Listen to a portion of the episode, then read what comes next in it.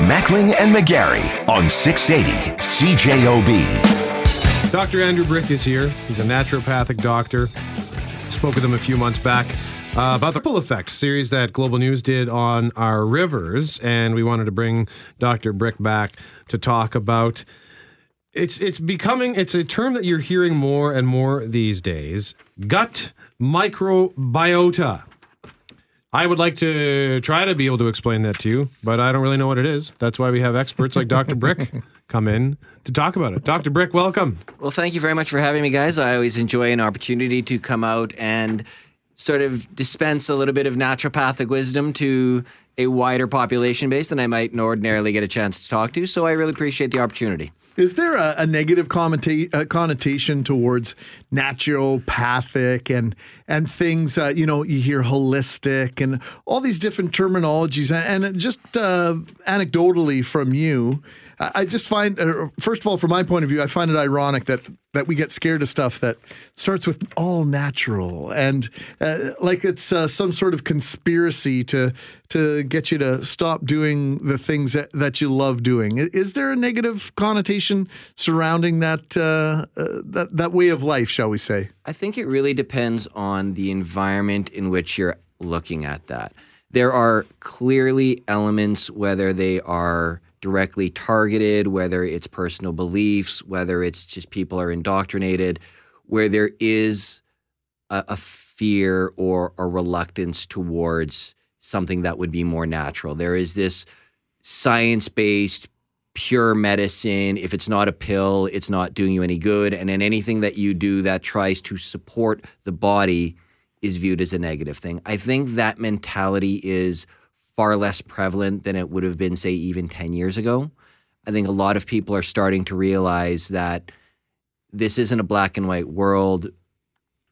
The best health is going to be derived from a culmination of a number of different forms of medicine and a number of different philosophy, because clearly naturopathic medicine has a lot of strengths, but we have weaknesses. So does Western pharmaceutical-based medicine.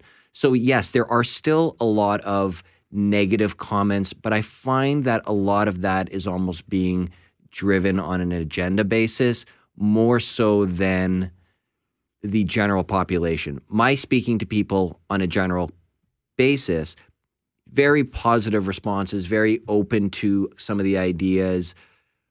But then you'll read certain articles or you go to certain websites and you'll search certain things and you'll see very, very negative things and taken in a very negative connotation and not really explaining what it is natural medicine actually represents. So let, we'll leave the divide behind and let's talk about this uh, gut uh, micro microbiota, right? Gut health is really what we're talking about here.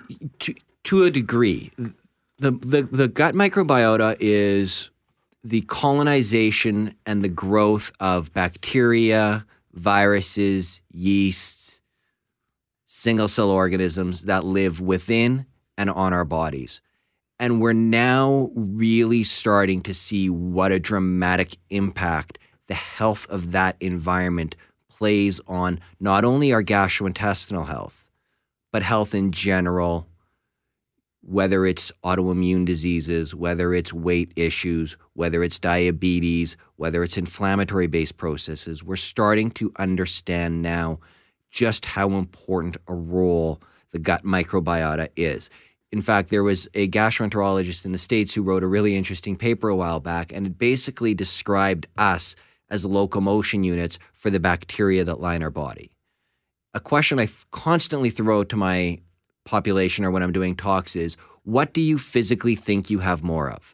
Cells that comprise your physical body or bacterial cells lining your digestive tract? And the answer to that is actually the bacterial cells by about a factor of one hundred. Mm-hmm. So the amount of information and influence it has over our entire body really is the, in my mind, the foundation on which all other health is going to be built. If we have a nice, healthy, diverse microflora with everything in balance, the body's going to function a lot better than a body where the digestive flora has been whipped, ripped clean through antibiotic use, exposure to pesticides, the environment, a wide number of factors. Even something as simple as a poor, poor diet, highly processed diet, is going to alter how our gut flora is, because it's a constantly evolving system within our bodies. And what is the role of the, those microbes and those and that flora? Because it's it, it's not anything, and you're you know you're acknowledging the fact that this is fairly new. And uh, at Saint Boniface Hospital, my old friend Doctor Michelle Alpha has been studying this for several years, and this is something that is really coming to the forefront all of a sudden. So maybe you can outline the role uh, of some of these uh, bacteria and the, these these microorganisms and the role they play in our health. Absolutely. So one of the things to really understand is that we're really growing in leaps and bounds in knowledge about the types of bacteria. Traditionally, the only way we could tell is through a, t- a technique called plating, where we'd take a sample, we'd plate it, and we'd try and regrow it. The problem is, is that the majority of the gut flora is what we refer to as an anaerobic species, which means it doesn't survive in oxygen. Therefore, it's almost impossible to plate it. So it's really been in the last say ten, fifteen years, where there's been dramatic advancements in the type of testing and genomic testing. That means testing the genes, that we're able to start really getting a picture of what the gut flora did. So traditionally, we've always known that the gut played a role in synthesizing a number of key vitamins, played a very important role in the digestion and absorption of nutrients, played a role in the health of the intestinal barrier. Um, So it played a number of different roles. It also protected us from pathogenic species that we would be absorbing. We are constantly being inundated with pathogenic, bad viruses, bacteria, and yeast. And one of the roles of our normal flora is to kill those off and prevent them from taking hold. We're now starting to really see, and as naturopaths, we've always known this, or we can't say we've always known this, but we've known this for a long time. There's been a belief. Now, now, the, now, it now can be the science is, we're starting right. to see it a lot more with the science. Right. And so what we're seeing now is that there's direct lines of communication between our gut microflora and our brain. So, so, now, men- so now that we understand what it does and the role that it plays, now we have the opportunity to adjust it and to take Uh, a role uh, in terms of how that makeup uh, is within us. Is that fair to say? That is absolutely true. And that is really where we're in the infancy of right now. We You hear a lot about probiotics right now. And I love probiotics, but they're not a long-term solution. There's very little research that shows that taking a probiotic will alter the long-term gut flora. What it tends to have is it tends to have a lot of very profound local effects. But to really alter the long-term overall health of the gut flora is really a matter of what you're exposing yourself to and what you're feeding it. Because what you have to understand is that when you're eating, you're not just feeding your own physical body, but you're feeding all of the bacteria and yeast and everything else that's living within your system. So if you're eating the wrong types of foods, if you're not providing prebiotics, which is the preferential food supply for the good bacteria in our digestive tracts, then you are actually damaging the gut flora. So our tendency towards highly processed diets, very much grain-based diets, these have all altered the parameters of our gut flora. We're also seeing cases of, for a long time, there was a lot of C-sections being performed. Mm. And we're now seeing overwhelming evidence that a healthy gut flora is generated through the passage through the vaginal canal during a natural birth. Oh, wow. So it's one of the reasons why a lot of, not so much in Canada yet, but we're seeing it in Europe and some of the American hospitals, for C-sections, they're actually doing something called vaginal swabbing of babies now. And that's they're taking the vaginal flora and they're swabbing the child after the effect to mimic the passage of going through the birth canal, where a large part of it. So what we're seeing is these children who are born with C-sections, their internal floras are far more reflective of what we would see on the skin and on the surface, whereas a vaginal-born baby is more likely to show the proper internal structure of the gut microbiota. That's so there's, fascinating. There's a wide range of things. And I mean, quite frankly, we live in an environment where we know there's antibiotics everywhere that we are. It's in our food, it's in our water, it's everywhere. We know there's a wide range of pesticides, herbicides, other types of agrochemicals that are being used. Now, we're examining those for their impact on full-blown liver disease, things along those lines. We're not at the stage yet where we're examining how they're impacting our gut flora, which in turn, how it'll impact us in the long run. two forty-five on six eighty C J O B, Brett McGarry, Greg Mackling, and Doctor Andrew Bryk, who is a naturopathic doctor, talking about gut microbiota. And we're going to continue this conversation in a moment. Mackling and McGarry on six eighty C J O B. Coming up to two fifty on this Monday afternoon. He's Brett McGarry. I'm Greg Mackling. Doctor Andrew Bryk is in the studio with us today.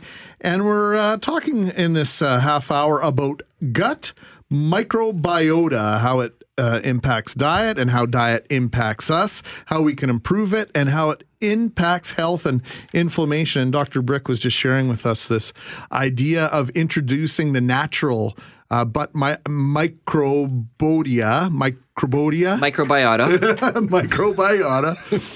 In terms of uh, um, natural canal or vaginal uh, births and C-sections, and you know, in my mind, it's like, wow. When did they realize that that was something that they should be doing? Again, it depends on where you are. I mean, Europe, they've been doing it for several years now. Um, but there's in Europe, you also understand there's also been a sort of the opposite view. They were, they've kind of like C-section's a last resort mm-hmm. um, there, whereas here it gets used a little bit more frequently now. There are cases when those are absolutely necessary medical procedures. So what I want people to really understand is when I talk about concepts like this, I'm not saying that they're necessarily a bad thing when they're used appropriately, much the same way as an antibiotic. Antibiotics are possibly one of the most life-saving interventions that we've come across in the history of mankind. But that doesn't mean that unlimited use doesn't have consequences. It doesn't mean overuse doesn't have consequences. One of the things that we saw, and we were talking about this for a second on break, is the idea of chronic candidiasis, which is an overgrowth of the yeast candida in the gastrointestinal tract. It happens generally in a response to exposure to antibiotics, which will kill off the natural gut flora. We've seen research now that shows that a single dose of antibiotics will alter the gut flora for up to two years afterwards without some sort of direct intervention. Now, those antibiotics maybe saved the individual's life, but that doesn't mean there weren't consequences to mm-hmm. it.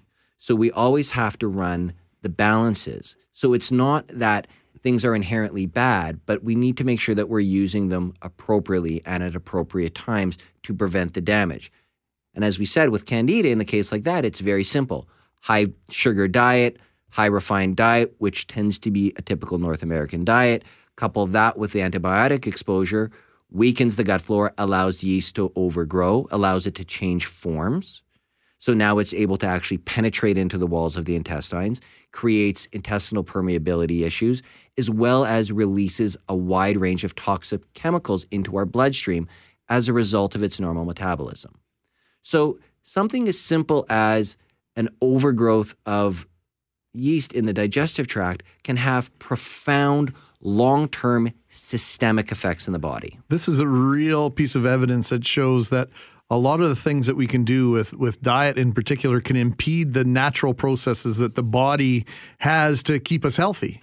Yeah, I mean, when, when you think about diet from a traditional standpoint, the healthiest diets, at least according to the research, are the traditional diets, the Mediterranean diet, diets along those lines, where it's essentially you're consuming whole foods, which are foods that you could find in nature.